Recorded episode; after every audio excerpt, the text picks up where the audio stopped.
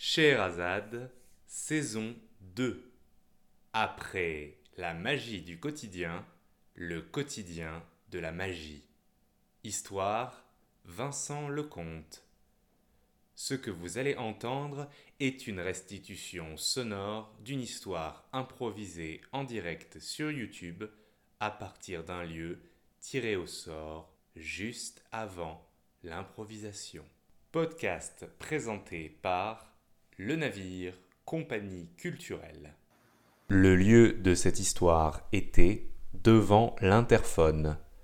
Conte musical improvisé avec la participation au piano de Lucie Bonpin. C'est une nuit de début décembre. Froide, d'un froid piquant et vif.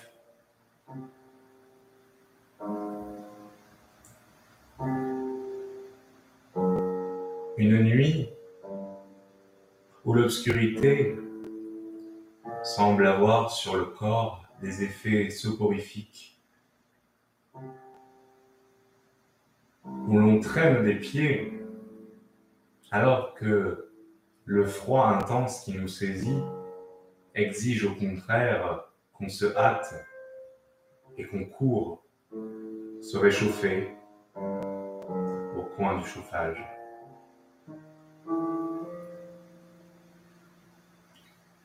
Mais c'est une nuit qui a sa part de poésie. On voit les étoiles, autant que faire se peut avec le reflet des réverbères de cette grande agglomération anonyme.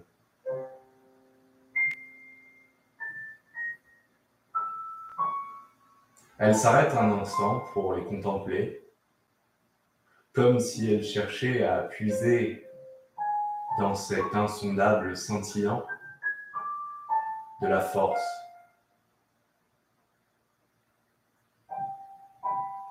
Le contraste entre cette rue mal éclairée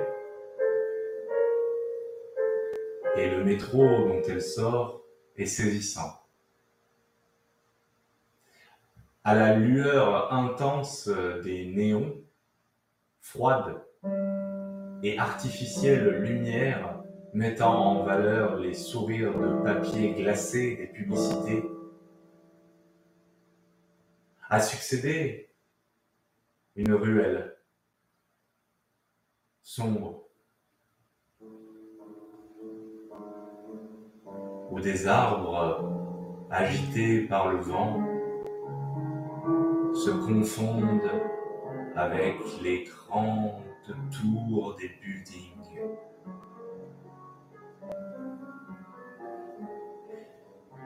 Et elle, elle se sent l'envie de rebrousser chemin, de partir.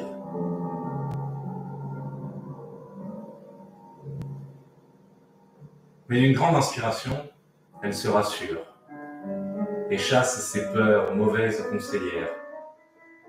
Elle remet son écharpe, plonge le nez dans la chaleur rassurante, même si faible, de cette étoffe qui lui enserre le cou,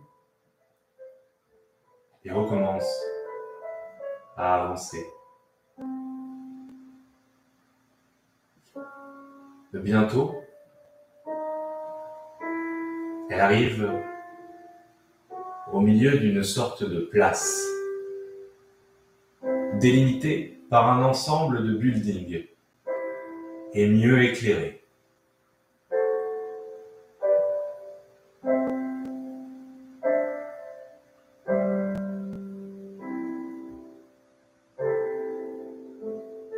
Sur un SDF l'apostrophe gentiment, d'une voix rauque, mais douce et calme. Excusez-moi, mademoiselle. Auriez-vous un petit peu de monnaie pour que je puisse aller m'acheter un sandwich à l'épicerie qui est encore ouverte, vous savez, celle au métro? Un babil de phrases explicatives se succèdent comme si le vieil homme s'excusait de la déranger, avait visiblement l'inquiétude en lui de lui avoir fait peur. Un mince sourire éclairant ses joues rendues rouges par le froid intense. Elle attrape un petit sac tricoté et multicolore en forme de renard. Elle l'ouvre, en sort un porte-monnaie avec euh, un imprimé de petits chats et tend une pièce au vieil homme. Celui-ci se tait instantanément et laissant les gestes conclure son discours, permet à ses yeux d'exprimer d'une gratitude silencieuse le remerciement qu'il souhaite adresser. Et il s'en retourne à son banc et à l'oubli.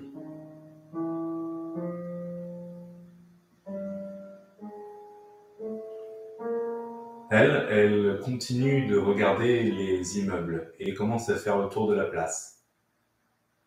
Chaque immeuble est nommé selon un volatile.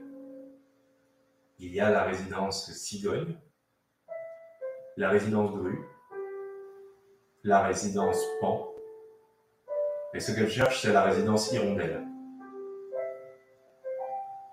L'espace d'un instant, à la vue de tous ces noms d'oiseaux, elle ne sait pas pourquoi, mais son regard se laisse aller sur un vol, un vol d'oiseaux à.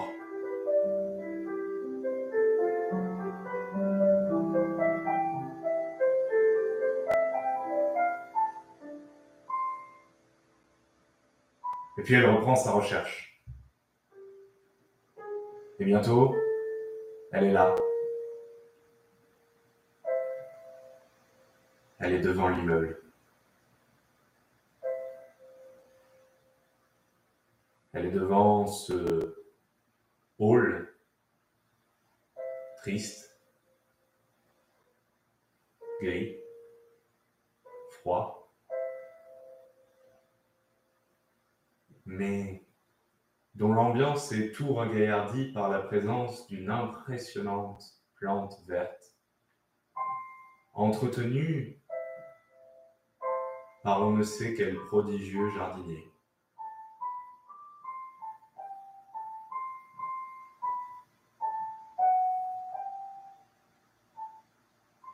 Il lui a donné le code par texto. Alors elle le fait sur l'interphone et elle entre. Une fois dans ce sas, elle se retrouve devant l'interphone.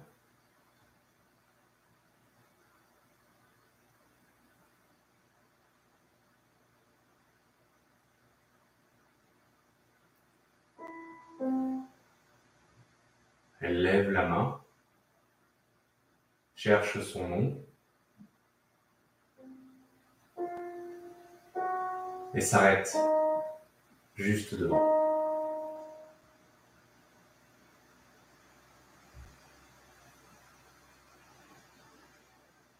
Elle a une envie immense d'appuyer, au moins aussi grande que sa peur de le faire. Elle sait, elle sait qu'elle devrait appuyer. Elle sait que tout va bien. Elle sait que cette fois-ci, c'est différent. Ou tout du moins, elle l'espère. Elle sait que ça ne sert à rien de se prendre la tête comme ça. Mais ces ombres, des ombres de souvenirs, des ombres d'anciennes relations réémergent et arrêtent son bras arrête son doigt tremblant juste devant l'interphone. Et si c'était comme les autres fois? Est-ce qu'elle le connaît si bien, ce garçon? Oui. Ils se sont vus maintes et maintes fois dans un bar. Oui, dans un bar, c'est quelque chose, mais dans un appartement. Dans un appartement, est-ce que ce n'est pas différent Les voix cognent à son crâne. Elle tente de ne pas les laisser rentrer, mais elle l'inonde de questions, de doutes, de peurs, d'appréhension. Alors elle baisse le bras. Elle baisse le bras et elle attend.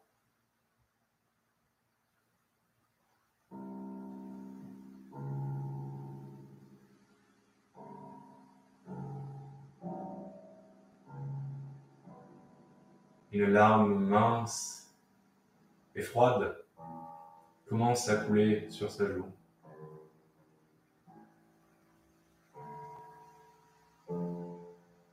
Lui, en haut dans son appartement, il fait les 100 pas, comme un ours. C'est un petit appartement, éclairé par des lumières chaudes et Il y a quelques guirlandes qui rehaussent l'ensemble, et surtout tout un tas de posters qui permettent de lire à livre ouvert dans ses passions. Il y a une table avec de très nombreux dessins griffonnés, un ordinateur avec plein d'autocollants dessus. Il y a deux tasses de thé chaudes qui attendent et qui déjà commencent à se refroidir. Compulsivement, il regarde euh, toutes les 30 secondes euh, son portable, attendant un message attendant une excuse pour ce retard.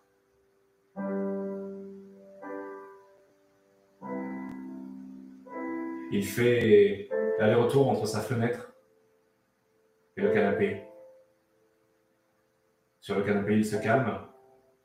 Devant la fenêtre, il s'agite. Il tente de déchiffrer la nuit noire de G. Mais de l'étage où il se trouve, on ne décèle rien.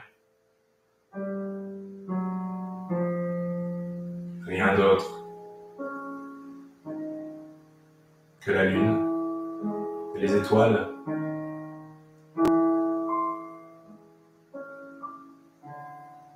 Il se laisse absorber un instant dans cette contemplation et puis il retourne à son canapé.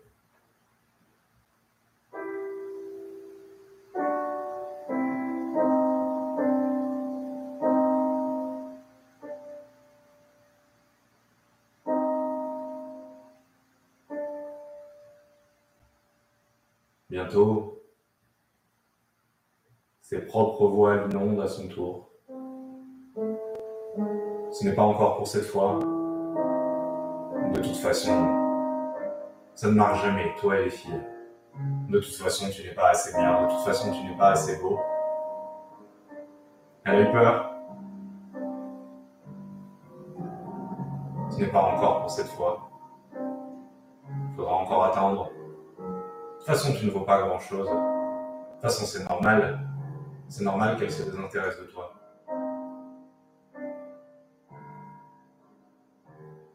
Et machinalement, il se mord la lèvre. Il se mord la lèvre sans même penser à la goutte qui glisse depuis son orbite jusqu'à son menton. Et ils sont là, à sept étages de différence, assis, elle sur un parquet froid, et lui sur un vieux canapé rapiécé, deux écorchés vifs de l'amour.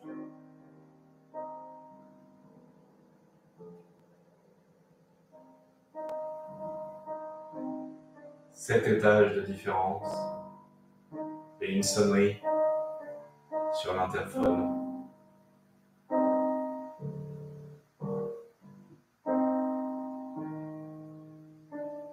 bientôt, elle se dit que c'est trop stupide. Alors, euh, elle sort. Elle retrouve la place. Et le froid qui la prend tout d'un coup,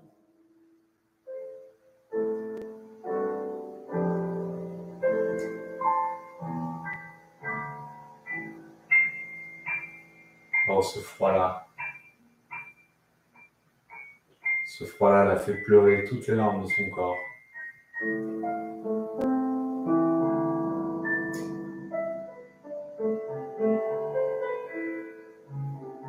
Elle s'assied. S'assied sur le banc. Le premier banc venu, comme un radeau de naufragé.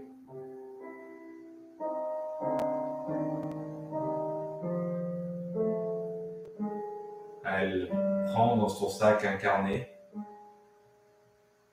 et marque avec un petit sourire au milieu de ses larmes la date du jour, deux points, encore raté.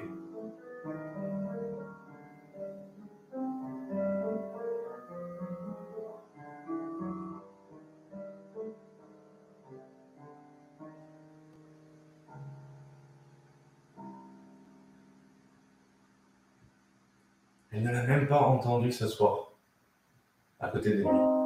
Le vieux monsieur, le sans domicile fils, à qui elle a donné une pièce.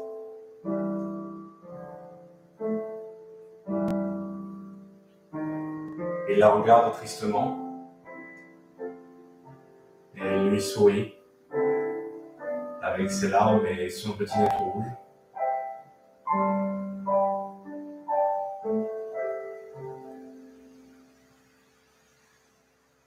Mais quelque chose semble changer dans le vieil homme. Il semble irradier, irradier d'une sorte de calme et de confiance. Sa barbe semble-t-il, mieux taillée. Et pour la première fois, elle découvre que, certes, ses habits sont rapiécés, mais dans le passé, ils ont été un splendide costume.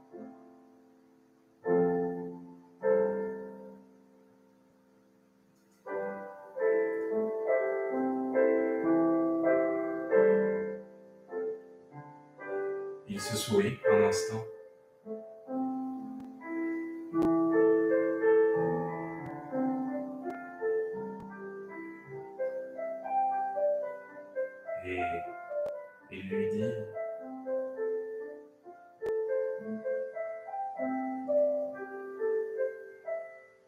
J'ai ce qu'il faut pour vous aider.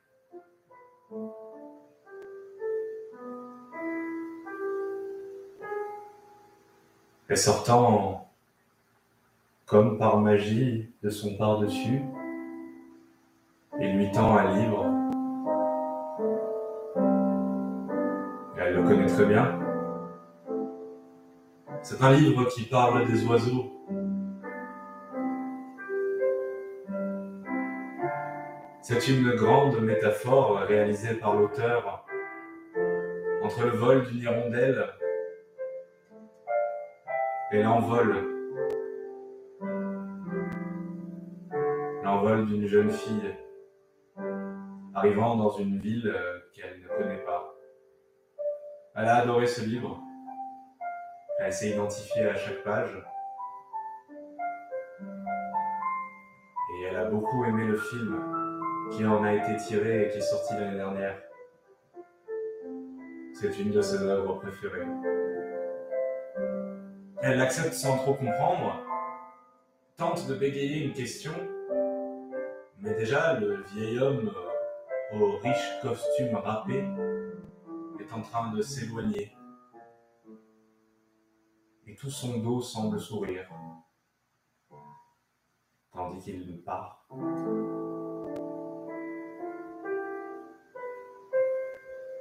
Regardie par ce présage, elle retourne. Elle retourne à la résidence de l'hirondelle. Elle ressort son portable, manque de le faire tomber et refait le code.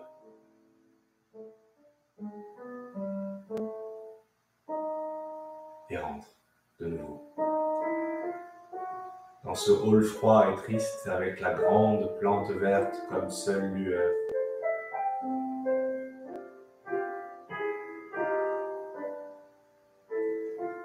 Elle s'avance de nouveau vers l'interphone.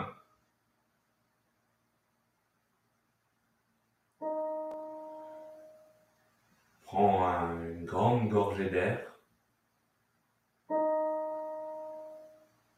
Ferme les yeux et appuie. En retirant son doigt, elle se, elle se rend compte qu'elle s'est trompée, qu'elle n'a pas appuyé sur le bon appartement. Peinée, rouge d'avoir dérangé. Elle, bafouille euh, quelque chose quand une voix féminine, une dame de 50, 60 ans, lui répond oui. Euh, elle va dire c'est une erreur. Et puis tout d'un coup, sans qu'elle sache trop pourquoi, elle demande vous connaissez votre voisin de palier? Euh, Pardon? Et puis, sans savoir pourquoi, elle explique ça à une boîte, à un interphone, à une voix, tout d'un coup qu'elle a senti chaleureuse. Elle lui explique tous ses doutes, toutes ses histoires cabossées, difficiles, douloureuses, et toutes les peurs qu'elle a de remonter dans cet appartement même si elle sait que sans doute cette fois-ci ce sera différent, mais ses voix quand même. Alors elle aimerait bien, vous comprenez, j'aimerais bien, j'aimerais bien être un peu rassuré. Écoutez, euh, il répond la voix dans l'interphone. On ne peut jamais être sûr, mais c'est un garçon charmant. Si vous voulez, je vous donne mon numéro comme ça, si jamais euh, vous vous sentez mal à l'aise pour une raison quelconque, euh, je suis juste à côté. Vous n'aurez qu'à m'envoyer un message. Ah, évidemment, je ne vous souhaite pas d'avoir à vous en servir, mais si ça peut vous aider à vous sentir mieux.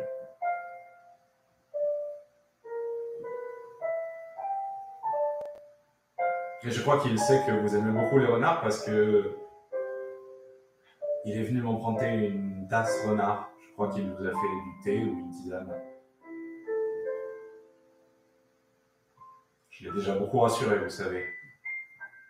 lui aussi, il a ses doutes. Alors bon, si je peux vous rassurer vous aussi. Les pleurs d'un enfant en fond dans l'interphone mettent fin à la scène. Merci Madame L-A-F-A-Y, elle déchiffre le nom sur l'interphone. Merci, Madame Lafay. De rien. C'est la feuille, mais c'est pas grave. Bonne soirée.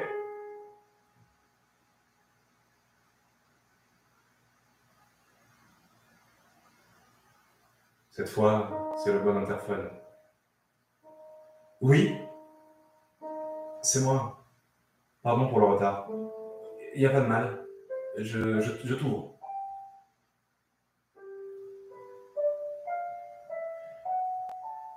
Il a juste le temps de mettre euh, très rapidement la tasse renard et la tasse pingouin au micro-ondes pour réchauffer le thé qui définitivement est devenu très froid.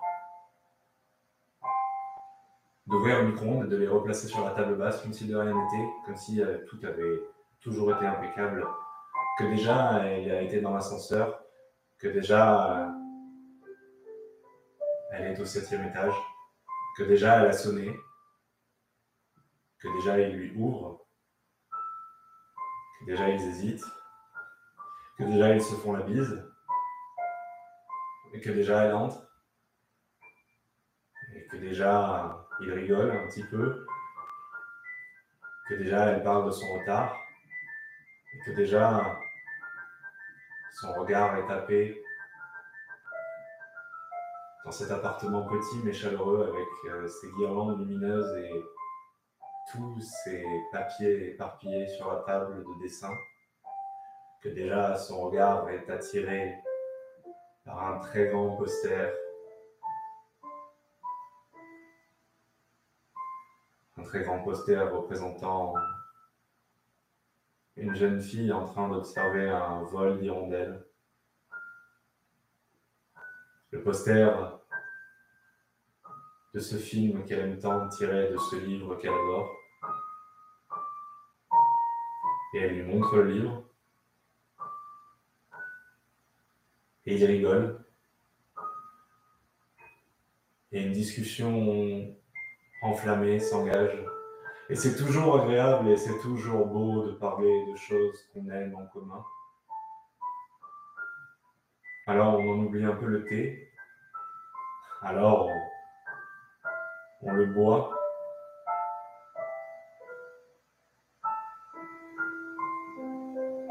Froid, mais sans y penser.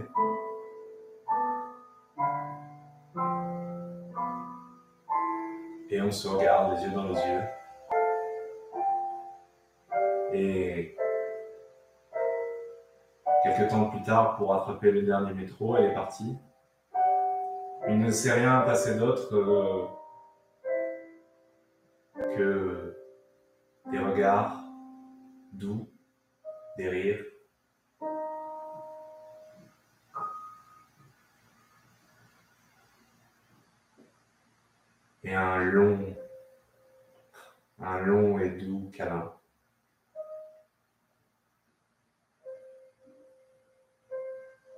Et tous deux se séparent le sourire aux lèvres.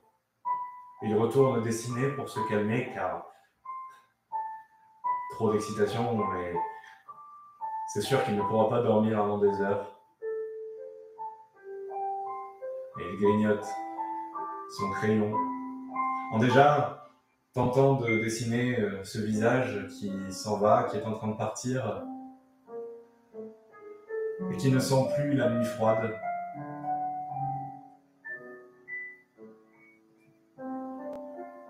Et qui semble comme flotter dans l'air.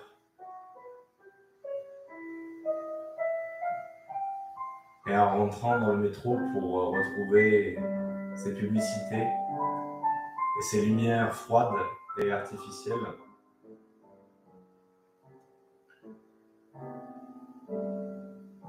Elle s'arrête un instant, se rend compte qu'elle a oublié son livre sur le vol des hirondelles et sur cette jeune fille. Rigole, se dit que cela fera un prétexte. Lui envoie par texto, il répond vite.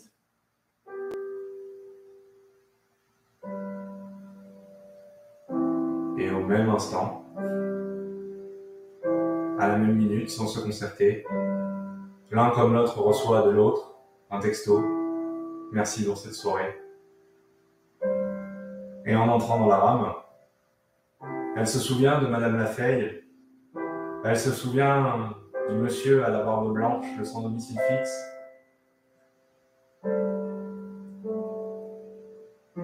Elle se dit que même dans les grandes villes anonymes, avec des métros et des grands buildings, les bonnes fées existent. Et en repensant à cet homme qui savait, comme par magie, elle se dit, elle se dit que les magiciens, oui, les magiciens c'est sûr, existent pour de vrai. Et pour bénéficier de leur pouvoir, il ne faut qu'une petite pièce en forme d'attention.